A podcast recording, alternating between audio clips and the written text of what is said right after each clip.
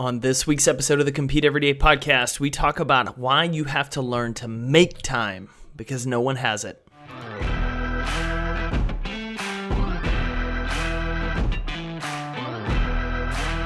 What's up, competitors? Welcome back to a brand new episode of the Compete Everyday podcast. My name's Jake Thompson. I'm your host here on the show and excited to hang out with you as you have chosen to make time to listen to this episode so that you can build your mindset, grow your confidence, and learn ways you can win your work, your workouts, and your life.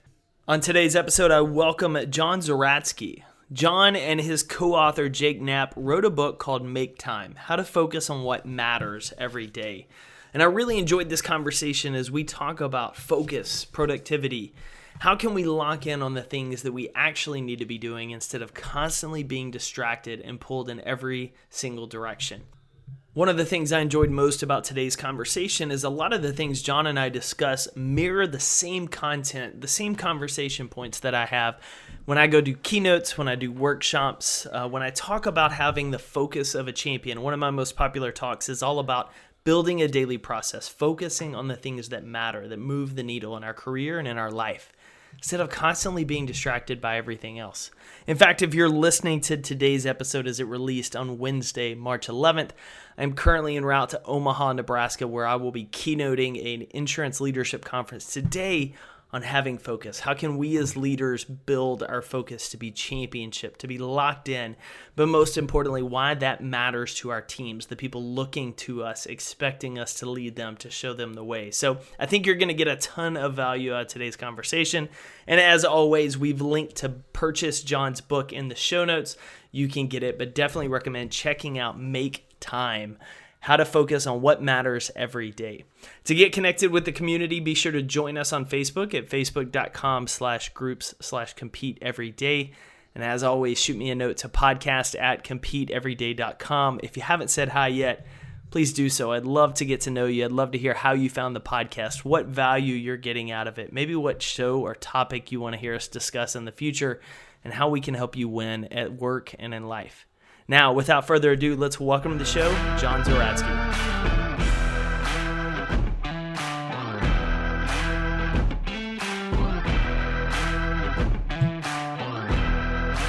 John, welcome to the Compete Everyday podcast. Thank you. I am glad to be here. I, am excited. I'm glad that we connected. I, have been a fan of your book, uh, having seen it uh, I believe in a Barnes and Noble uh, or maybe on Amazon, and it the cover caught my attention as someone who's talks and works in focus and helping sales teams, specifically leadership teams, dial that in for improved yeah. productivity. Uh, you're speaking my language, and so I want to dive into the book, but I'm curious, kind of a little bit of background on you, if you could help our listeners a little bit. How did you get to the point where you are now published author? Because I know you've had your hands on a number of things. Yeah, my my background is as a designer in the technology industry, and my first sort of real job after college was working as a designer at a tech startup.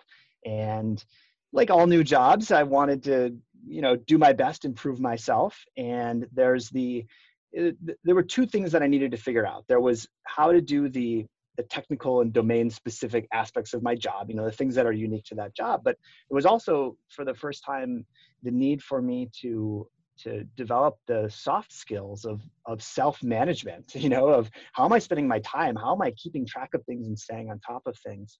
And uh, so found myself getting really obsessed with the world of productivity optimization you know like this was this was in the early 2000s around the time when when everybody was reading david allen getting things done yep. and you know doing the i had the full setup. I had the 43 folders. I had the inbox zero every day. I was i was hardcore.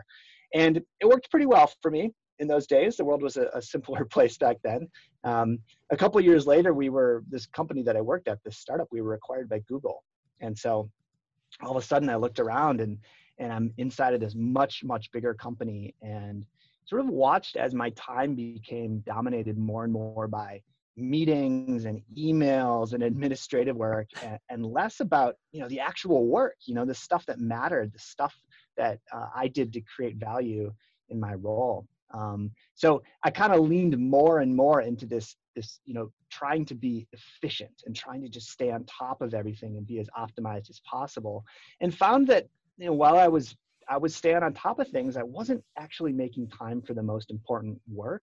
And so um, it wasn't until I moved to Google Ventures, which is a, a, part of Google that invests in outside startups. It wasn't until then that I had a chance to go into some other companies and work with some other teams and start to recognize that this was not a personal failure. This was not a unique challenge that I was having. This is something that everybody struggles with, no matter how sophisticated the company, no matter how you know high tech and well funded and cutting edge the company is. Um, and while I was at Google Ventures, um, my my good friend and co-author Jake Knapp and I, we kind of treated those companies as our laboratory, our time laboratory, where we'd go in, reset some of their defaults of how they work, of how they spend time. We developed the design sprint process, which is this way for teams to come together and kind of focus together on solutions to their biggest problems or opportunities. And um, and then after a few years of doing that, we we thought, well, what if we could translate these ideas and these lessons we're learning from uh, team-based work into everyday sort of individual-based work and kind of develop a framework or an operating system for helping us each spend time on the things that matter most to us. And so um, at that point sort of made the switch from being a designer to being you know focused full time on on writing and and now it's you know it's a lot of um, similar to what what you do it's you know going inside of organizations and teams and, and doing a mix of training and coaching and creating resources to help them really question and change those defaults that normally govern how everybody operates and put into place a new set of defaults, a new set of systems that help people structure their time around the things that are most important. Yeah, and I love hearing that and, and why we talk such shared language because a lot of us, especially when we're in a similar position as yourself, when we feel like our, our time's being pulled, we try to figure out how to be more efficient at maybe a lot of our task, maybe our to-do list. Uh, and one of the things I love talking to folks about is taking that step back of evaluating are we actually being effective? Are we achieving yeah. more, but just staying busy versus doing the things we need to? And so I'm curious from your end because that's something that you see it from the CEO level. Uh, for instance, if you're in a company working, coaching, consulting them, sometimes the last thing people want to do is take a day away from work, right? Go work on this stuff. When in all reality, like they need that space to better optimize it. What are the excuses you usually hear besides the I'm too busy? And what are some of the things you always tell people to at least open their minds up to the idea that there could be a better way? Sure. I, I get a lot of pushback from people who are in sales or or customer support roles, you know, particularly when when I talk about technology and I encourage people to reset the defaults of, of their technology devices. And um, one of the most powerful tactics that we talk about is the idea of a distraction-free phone.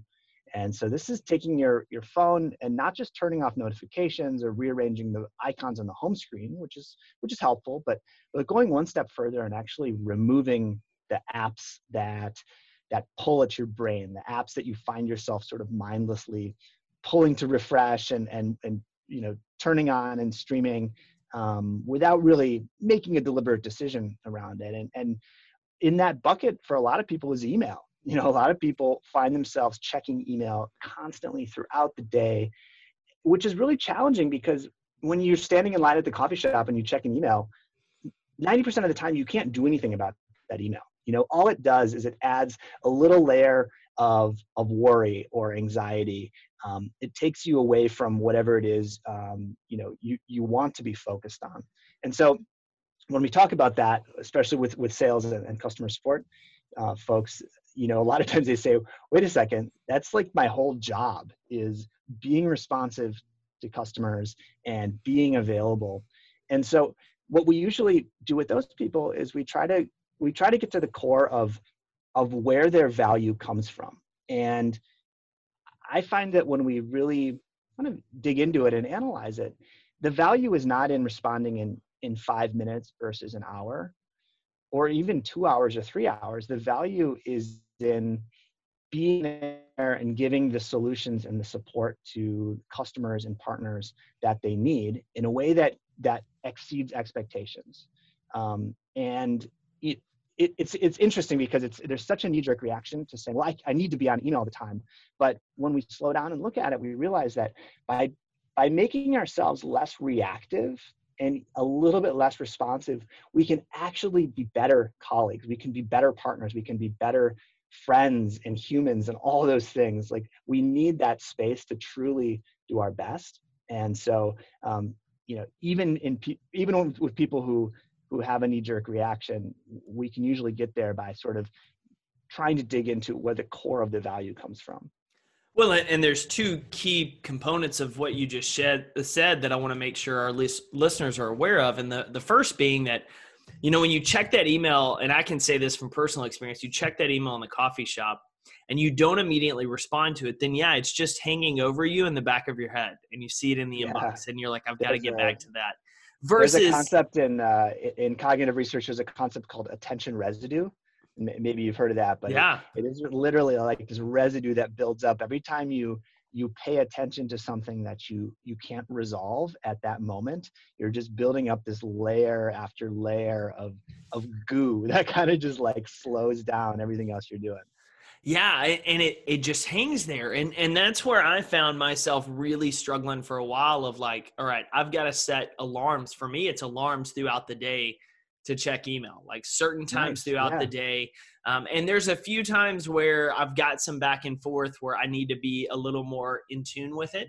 Um, but just setting that schedule was helpful. Uh, the other piece that you talked about is setting not only setting those expectations of where you're getting your value and your worth, but you teach people how to treat you and yes. in sales especially if you if you jump at every single thing you can be attentive but sometimes organizations and people take advantage of that and they can run with it versus like you just mentioned taking just that half a second take that breath take a little bit of space to better deliver that result that answer actually helps you in the long run versus just jumping in and so that's that's something i find and, and, really try to work on as well because i mean as our listeners know we can jump and we can run. And and i think for a lot of people that listen to this show and i'm sure yourself included we're not under the mindset that you know in sales when you email me i want to make you wait. Like i'm the i'm the girl or the guy that you know just reached out about the date. I'm going to make you sweat it a little bit before i respond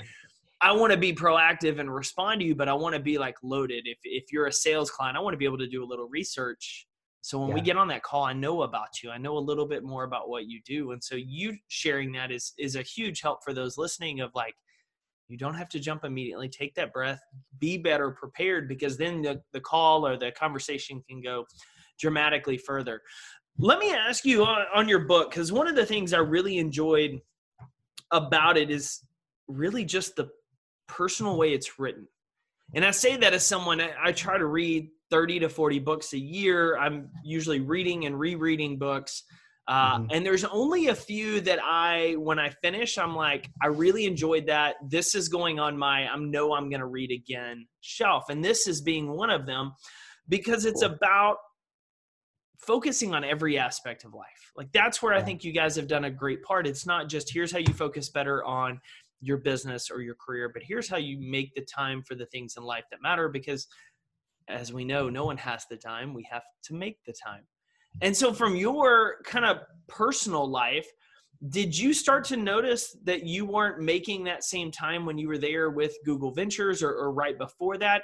Or is this something like earlier in life when you were a kid or in high school that you just kind of neglected certain areas that looking back, you're like, man, I wish I'd made more time for that stuff? Mm you know if anything the way that i grew up i think um, informed my my sense of normal or my sense of of what normal should be and provided kind of a north star for me to try to get back to because i grew up i was a nerdy kid in a small town in wisconsin and this was pre pre internet pre pre facebook pre iphone pre everything yeah um, and so my you know my days, especially like when I think about the summer or I think about the weekends, you know, my days were were just long stretches of uninterrupted time to just dig into whatever I was into. You know, and sometimes I was into, you know, trivial, you know, whatever kid stuff, yeah. but but the sense of of just being free to totally focus. Um, and that stuck with me and so you know as i went through that process of going from college to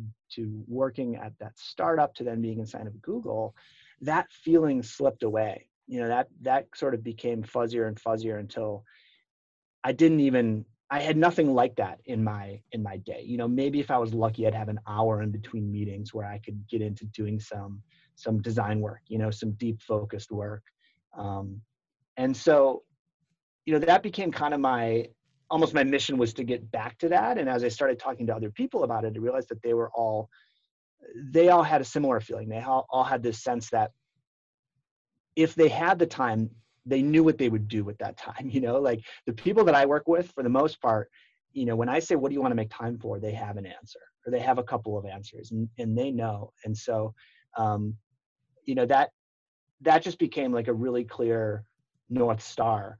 But um, but as we were running design sprints and we were we were kind of in this laboratory of going inside a company and changing the ways that they worked for one week only right? Saying let's clear the calendar. Let's reset the ways you do everything. Let's let's ban devices from the room. Let's do this dramatically different way of working we would we would see amazing benefits you know we'd see wow we were able to do in five days what normally would take five weeks or even five months. And it wasn't just us feeling this you know it was the people that we were working with the teams um, who were you know designers and engineers and marketers and product managers and even the ceos and ctos of these companies they would say the same things to us. They'd say by changing these defaults we were able to get done in five days what normally would have taken months.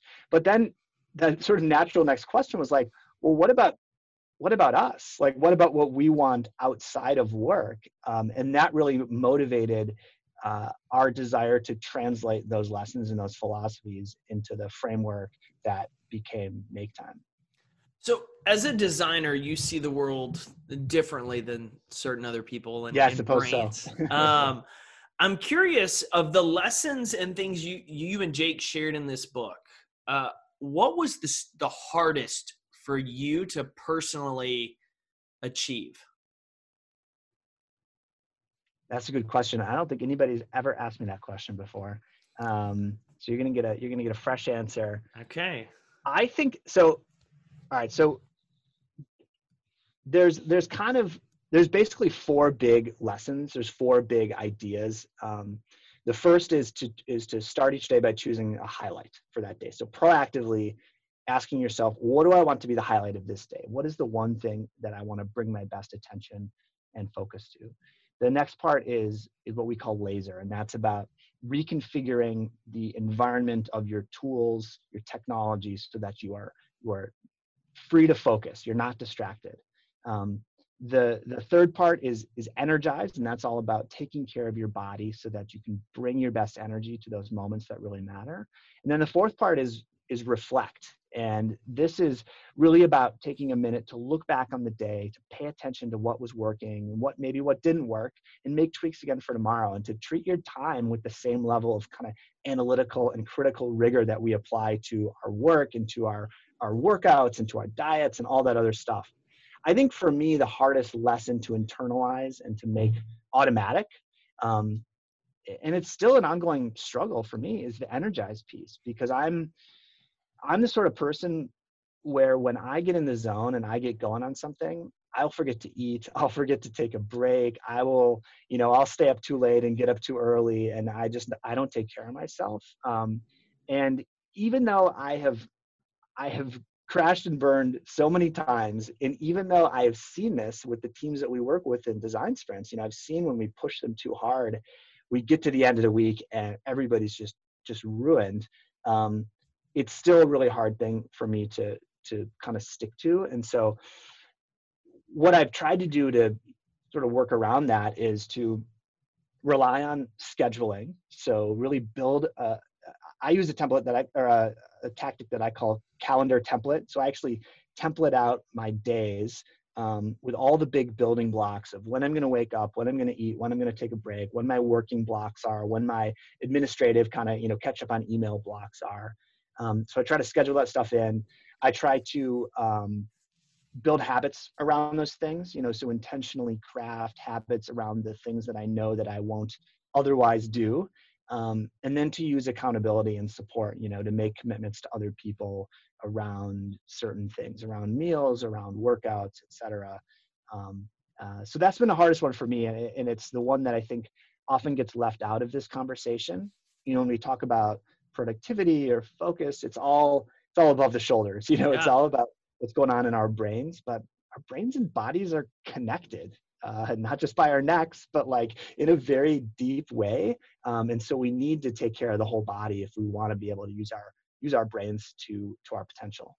Yeah, I 100% agree. I mean, it's as you talked about physically burning out, you're, you know, going to bed too late, waking up too early all week. You wonder why when you get to Friday, your body is just spent but not only that like you know what you probably should be doing or shouldn't be doing but the willpower and discipline is completely gone by that point because yeah. you haven't taken care of those energy levels leading up to it and you only have that finite supply yeah um, and so one way to think about all of this this work that i do is is about finding ways to outsource willpower and outsource discipline because when it comes to you know if you look at the the research on habits you know and habits are formed anytime we do something repeatedly, whether we want to form a habit or not, it just happens. Anything we do repeatedly it could be something we do every day, every week, every month.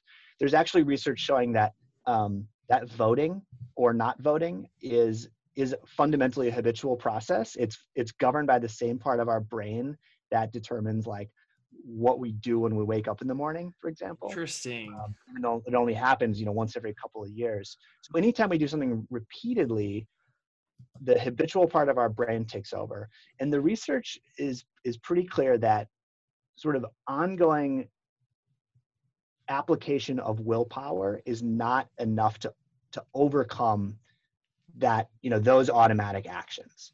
And so my philosophy is that for the things that we that we know we need that ongoing help with as much as possible we should try to outsource those. We should try to reconfigure our technology reconfigure our environments set up our schedules, make commitments to other people, whatever we can do so that at the end of the week we don't have to we don't have to like you know look deep in the well for that last little ounce of willpower. You know everything's everything's just set up for us. Everything's just happening the way we want it to happen. And so the path of least resistance becomes the path that we want to be on. You know the the easy choice is also the right choice I love that. I love that. Make the easy choice the right choice, or make the right choice the easy choice. Yeah, so that's a better way to say it. Yeah. yeah, yeah. No, John, this has been fantastic. So obviously, I'm uh, posting about this in our community. Uh, we're talking about your book. People absolutely should pick it up on Amazon. But where else can they connect with you online?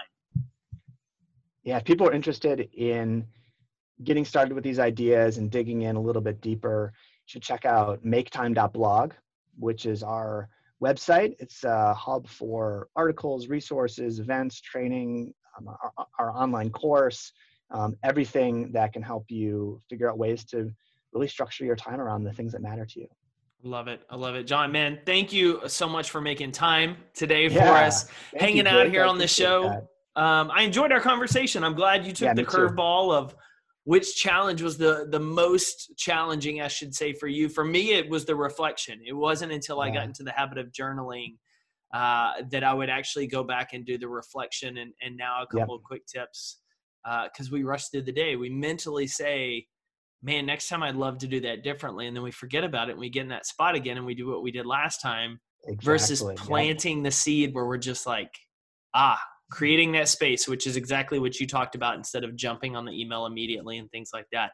Man, this has been fun. Definitely, we may have to do this again on the show for our listeners, yeah, but absolutely uh, appreciate your time.